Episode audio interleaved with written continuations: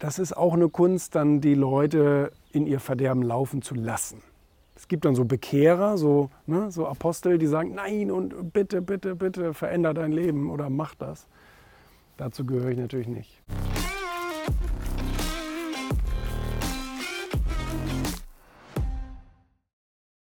Ich bilde mir ja manchmal schon ein, dass ich wenig mache, aber ich kenne so viele Leute, die machen echt noch weniger. Also das bedeutet, Innovationen so voranzutreiben, mal neue Produkte zu erfinden und so weiter. Es gibt natürlich so ein paar, gibt natürlich so ein paar, ähm, so ein paar echte Highlights so auch in der Erfolgsbranche und so weiter. Die lassen sich echt ständig was Neues einfallen.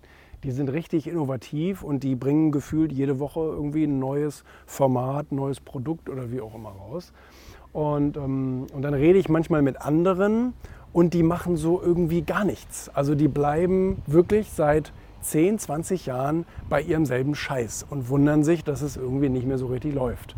Und ähm, das, das, das verstehe ich tatsächlich auch so ein bisschen nicht. Wahrscheinlich hat es auch wieder mit der guten alten Gewohnheit zu tun. Ne? Man denkt, man kommt mit dem Gewohnten besser klar als mit unbekanntem Neuen. Aber trotzdem, ich meine, jedes Produkt und jedes Programm hat einen Lebenszyklus und irgendwann ist dieser Lebenszyklus halt abgeflacht. Natürlich kannst du davon dann noch überleben. Aber die Frage ist natürlich, bist du auf dieser Welt irgendwie, um zu überleben? Oder willst du da was, was, was Tolles draus machen?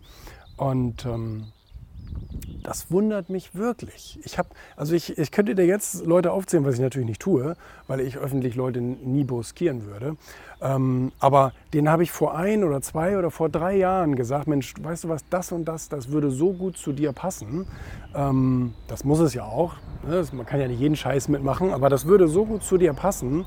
Und da würdest du auch ein tolles Business mitmachen. Habe ich denen umsonst gesagt, einfach so. Und die haben gesagt, das ist eine richtig geile Idee, da hast du recht da werde ich mich dran machen.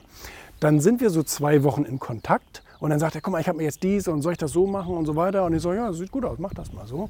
Und dann hörst du nie wieder was davon. Und nach zwei Jahren fragst du dann, ja, ist irgendwie eingeschlafen und ja, ich habe da damals einen dabei gehabt, aber der hat dann irgendwie aufgehört und dann habe ich das auch nicht weiter verfolgt. Okay.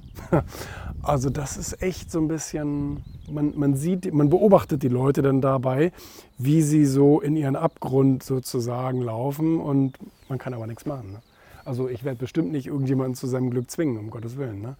Das ist sowieso schon genug, wenn ich jemandem for free irgendeinen Tipp gebe oder so. Ne? Aber das ist, ähm, das ist auch eine Kunst, dann die Leute in ihr Verderben laufen zu lassen. Es gibt dann so Bekehrer, so, ne, so Apostel, die sagen, nein und bitte, bitte, bitte, veränder dein Leben oder mach das. Dazu gehöre ich natürlich nicht. Die sollen machen, was sie wollen, ist mir egal. Aber das ist schon interessant. Das ist wirklich interessant. Die, diesen, diesen, ähm, ja, die verschließen sich so der Veränderung und dass man das so sieht, wie sich winden. Ne? Ja.